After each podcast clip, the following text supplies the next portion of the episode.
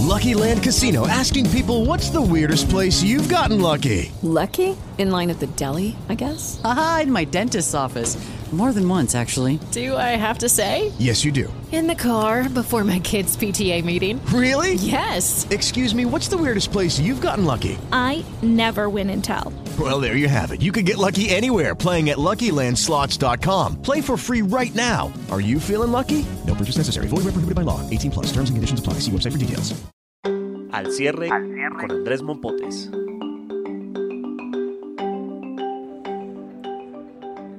Hola, saludos cordiales. Hoy es jueves 30 de noviembre de 2017 y estamos aquí en el corazón de la sala de redacción del tiempo donde se graba Al cierre, el podcast con el cual analizamos las causas y las consecuencias de los temas más importantes del día. Hoy estamos listos para hablar de ¿están muertas, enterradas o vivas las 16 curules para la paz? ¿Y qué viene para las fuerzas militares con el cambio en la cúpula? Soy Andrés Mompote, su director de información del tiempo. Comenzamos. Lo más leído.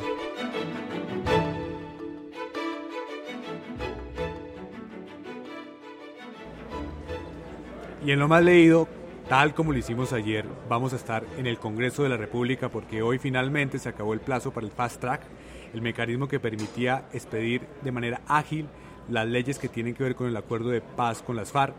Y en el último minuto, cuando ya estaba todo por cumplirse el plazo, no se lograron los votos necesarios, esto a juzgar por varios sectores de- del Congreso, para sacar adelante las 16 curules para la paz. Sin embargo, minutos después, el gobierno dijo que sí se había logrado los votos necesarios porque calcula que los miembros del Senado no son 102, sino 99. Un poco enredado el tema, pero así es o no, Edulfo Peña, editor de Política del Tiempo. Así es, Andrés, esto depende como de las matemáticas. Yo podría hacer aquí unas preguntas. ¿Cuánto es la mitad más uno de 99? Le dejamos esa tarea a algunos oyentes. La mitad más, de uno, no, ma- la mitad más uno de 99. Sí, también se dice que no se está decidiendo sobre los 102, sino sobre el 99. Hay una sentencia que ¿Por dice... qué sobre 99, Porque hay una Edulfo? sentencia que dice que se debe tomar en cuenta el número de, de- de miembros de la corporación que estén tomando decisiones. Y aquí hay tres por fuera que están en la cárcel. Eh, eh, Ñoño, Musa y un señor Morales, todos de la U. Entonces toca restarle los tres y por eso quedamos en 99. Y por eso la discusión de cuánto es la mitad. Hay otra sentencia de la Corte que dice que los actos legislativos se tienen que aprobar con la mayoría absoluta. Entonces el gobierno dice, ¿cuánto es la mayoría absoluta de Hoy. 99? 50 que votaron. Voy a darle paso y no la presenté a Marisol Gómez, editora de la Unidad de Paz del Tiempo. Pero Marisol, entonces, una vez sucedido esto, ¿qué escenarios se vienen para saber si efectivamente las curules están enterradas o están vigentes? Bueno, hay, dos caminos. Uno, que efectivamente eh, la Secretaría del Senado acepte la carta que le envió el ministro del Interior, eh, Guillermo Rivera, diciendo que sí se obtuvo la mayoría porque solamente hay hoy nueve, eh, 99 senadores habilitados para votar y 50, es decir, la mayoría votaron por el sí a las 16 curules para la paz. El otro escenario es que esto lo dirima el Consejo de Estado y eso ya también fue planteado por el ministro del Interior. Si el Senado no acoge la carta que le envió el ministro del Interior, entonces va a ser el Consejo de Estado el que dirima si el porque ahí va a si demandar, el ahí va a demandar si el el gobierno. Consejo de Estado no lo dirime, La Corte y Constitucional. si el Consejo de Estado no lo dirime, no se promulgaría el acto legislativo. No se, si el Senado no lo dirime y el Consejo de Estado no lo dirime, no se promulga el ¿Qué acto legislativo. significa eso, Edulfo? Que, que no habría acto legislativo y estaría eh, Eh, nulo. No, porque el gobierno, mientras el gobi- mientras el Consejo de Estado resuelve el resuelve la demanda, bien podría seguir eh, expedirse el acto legislativo y luego entonces quedaría esto para la Corte El Constitucional. acto Ese es el legislativo no se hoy. puede despedir porque hoy, en este momento en que tú y yo estamos hablando, lo jurídico vinculante es que el, el Senado no certifica que se aprobó. Vamos a ver qué pasa. Hoy, en este momento, no está aprobado. Pero más allá del debate jurídico, yo creo, Andrés, que aquí lo importante es que el gobierno se ha jugado todas las cartas para salvar estas 16 curules, porque como yo le dijo el senador Navarro, el Congreso aprobó las 10 curules para las FARC, pero no aprobó las 16 curules para las víctimas. Sí, ha- Una gran contradicción la del, la Ha del habido ¿no? mucha reacción en las redes sociales en relación con las víctimas, porque dicen no entendemos cómo a las víctimas no se les dio esta oportunidad. Andrés, porque muchos sectores hoy están confundidos de si las curules son para las FARC o para las víctimas. Y no hay mucha organización de las víctimas reclamando estas curules. No, no es cierto, no es cierto, Edulfo. Hay muchísimas, lo sabe la Oficina del Comisionado para la Paz, que está en, los, en las 16 zonas desarrollando planes eh, de ordenamiento territorial, precisamente a partir de la paz. Paz y ellos saben que hay muchísimas organizaciones de víctimas listas. Ahora, el debate Ahora, es in- dicen inocuo. algunos que las FARC se han dedicado a organizar víctimas Ese- recientemente. ese Eso es lo que argumento dicen los es importante ponerlo sobre la mesa. eso No, es lo pero que los hay, pero el debate está planteado. y hay que poner los dos argumentos. Ahora, estamos en ese escenario. ¿Qué pasaría entonces cuando lleguemos a la Corte Constitucional? ¿Cómo ustedes ven la posibilidad de que allí se dirima No, finalmente Por esto? eso, Andrés, es que vamos, son tres pasos. Si el Senado no lo acepta, vamos al Consejo. Y si el Consejo no lo acepta, el acto legislativo no queda expedido. Eh, es muy difícil que llegue a la Corte Constitucional porque si no hay un acto eh, jurídico No lo vinculante, puede no lo puede sentenciar. Eh, pero el hecho es que hoy no podemos declarar muerta las 16 No, pero, pero tampoco, vivas, decir que están pero vivas, tampoco están vivas. completamente en vilo como estaban ayer a esta misma No, hora. bromeábamos aquí adentro, eh, Marisol, haciendo nosotros los títulos para el periódico y para la web. Llevamos cuatro días de agonía con ese proyecto. Agonía. Un día, y hoy seguimos en agonía. Sobre todo Marisol, las víctimas. Edulfo, muchas gracias. La clave.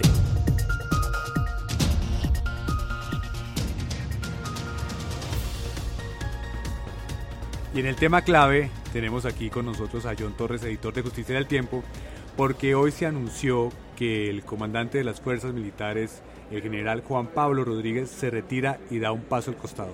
¿Cuál es la importancia de esta noticia y qué efectos tiene John? Eh, Andrés, hay un relevo en la cúpula militar. El general Juan Pablo Rodríguez termina después de casi cuatro años en la máxima instancia de las fuerzas militares en Colombia. Este es un general que, aunque tenía un muy bajo perfil, cumplió un papel clave y fue apaciguar a las fuerzas militares en plena negociación de paz. Recuerden ustedes que al principio de la negociación hubo mucho ruido, había inconformidad. Rodríguez logró que las fuerzas militares se montaran en el tren de la paz y lo que vemos hoy es que de todos los sectores críticos que hay de la negociación, los militares son los que, la verdad, menos aparecen y los que más han apoyado el proceso de paz. Fue un general que ayudó a la transición. Pero entonces, si logró esto, John, ¿por qué se retira? No, eh, seguramente ya Rodríguez está cansado, lleva 41 años en las filas, muy probablemente va a terminar en una embajada, probablemente en la de Corea del Sur, no la del Norte, por supuesto. Y eh, quien llega ahora a la comandancia de las fuerzas militares es un general que tiene otro perfil, mucho más, eh, es un hombre tropero, pero además es un hombre, por decirlo de alguna manera, más, eh, más pensando en el posconflicto que es el general Alberto José Mejía, era el comandante del ejército y este es uno de esos hombres que tiene le- la mira ya puesta un poco en el futuro y es un, un paso adelante en la medida en que ya Mejía está pensando más en lo que van a hacer las fuerzas militares de Colombia de cara a la consolidación de la paz. Si es más tropero, ¿qué se espera entonces de ese perfil nuevo de los militares en nuestro país? Eh, va a ser un militar que seguramente va a tener que enfrentar a las disidencias de las FARC, va a tener que enfrentar a, la- a las bandas, pero también va a, a poner a las fuerzas militares en ese multinivel en el que han venido trabajando últimamente, de ponerlas a ayudar al país en las situaciones de emergencias naturales, en la capacitación de tropas en otros lados de Carreteras, probablemente. Probablemente no, tiene, y tiene esa formación Mejía, es mucho más gerencial Mejía, la verdad que el general Rodríguez que se va, pero eh, Rodríguez tuvo el papel importantísimo de lograr que las fuerzas militares se montaran en el tren de la paz, como en efecto ocurrió. John, muchas gracias. La cifra.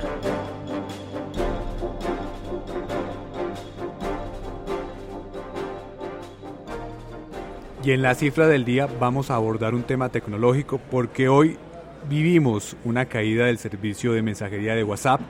La cifra es 60, 60 minutos lo que duró suspendido el servicio. ¿Por qué Ana María Durán, experta del tema en la sección de tecnología del tiempo? Andrés, WhatsApp presentó una caída durante más o menos una hora. Eh, esta plataforma pues cuenta con 1.200 millones de usuarios, pero no se ha confirmado si todos se vieron afectados. Hay reportes en diferentes países, incluyendo Colombia, también España, Ecuador, Brasil, México, Canadá, Alemania. Bueno, en diferentes lugares hubo bastantes reportes en redes sociales. Por el momento se descarta que sea un ataque cibernético o algo relacionado.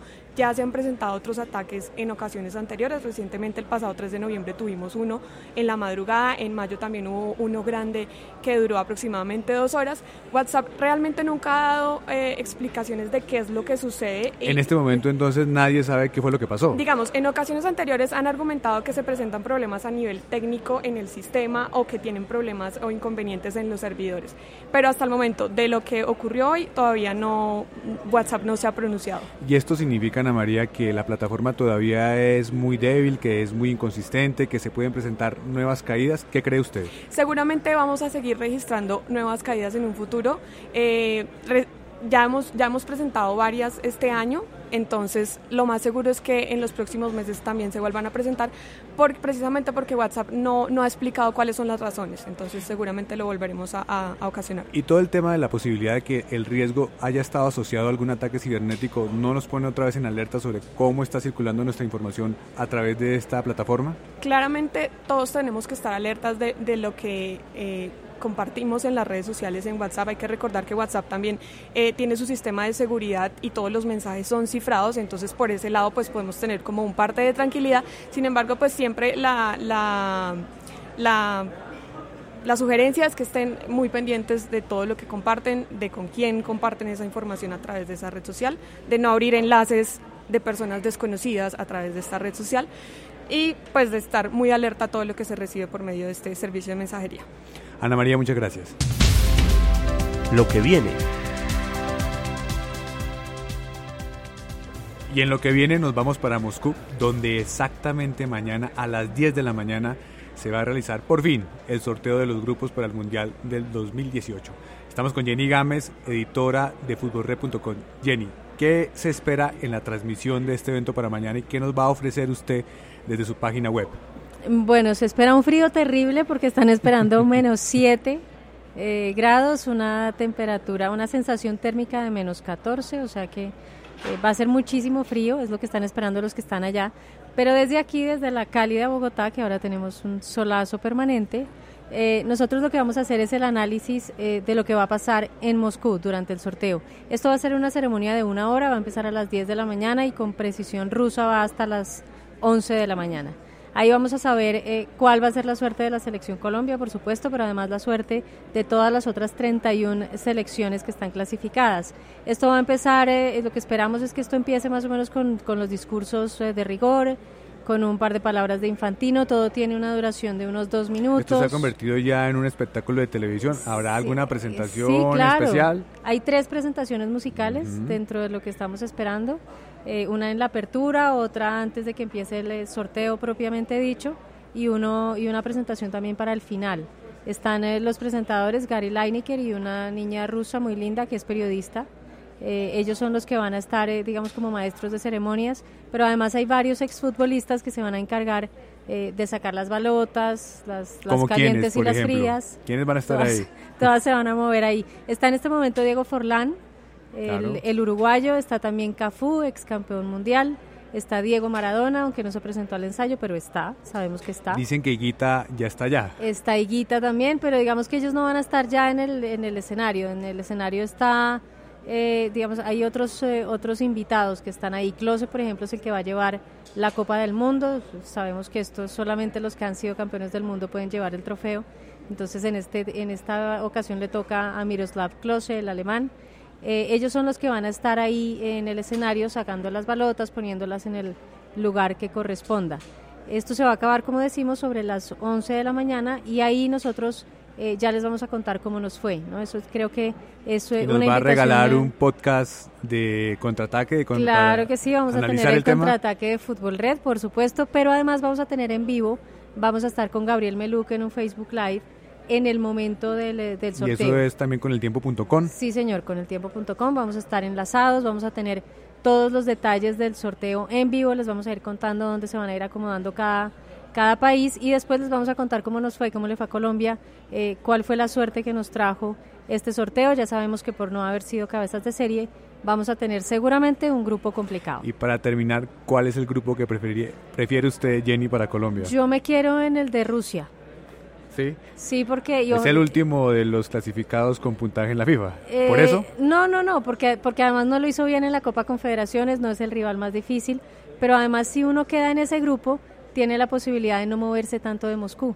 Tiene al menos en los siete partidos, tiene al menos dos o tres física asegurada. en Moscú, y es que los desplazamientos ahí son largos, ¿no? De acuerdo. Entonces yo me quedaría en el grupo A. Jenny, muchas gracias. Bueno, no, a ustedes.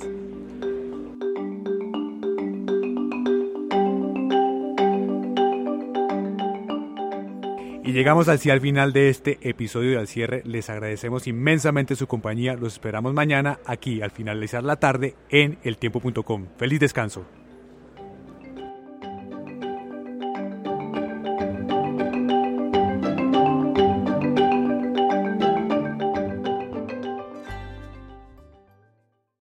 Lucky Land slots, you can get lucky just about anywhere. Dearly beloved, we are gathered here today to. Has anyone seen the bride and groom? Sorry, sorry, we're here. We were getting lucky in the limo and we lost track of time. No, Lucky Land Casino, with cash prizes that add up quicker than a guest registry. In that case, I pronounce you lucky. Play for free at LuckyLandSlots.com. Daily bonuses are waiting. No purchase necessary. Void where prohibited by law. 18 plus. Terms and conditions apply. See website for details.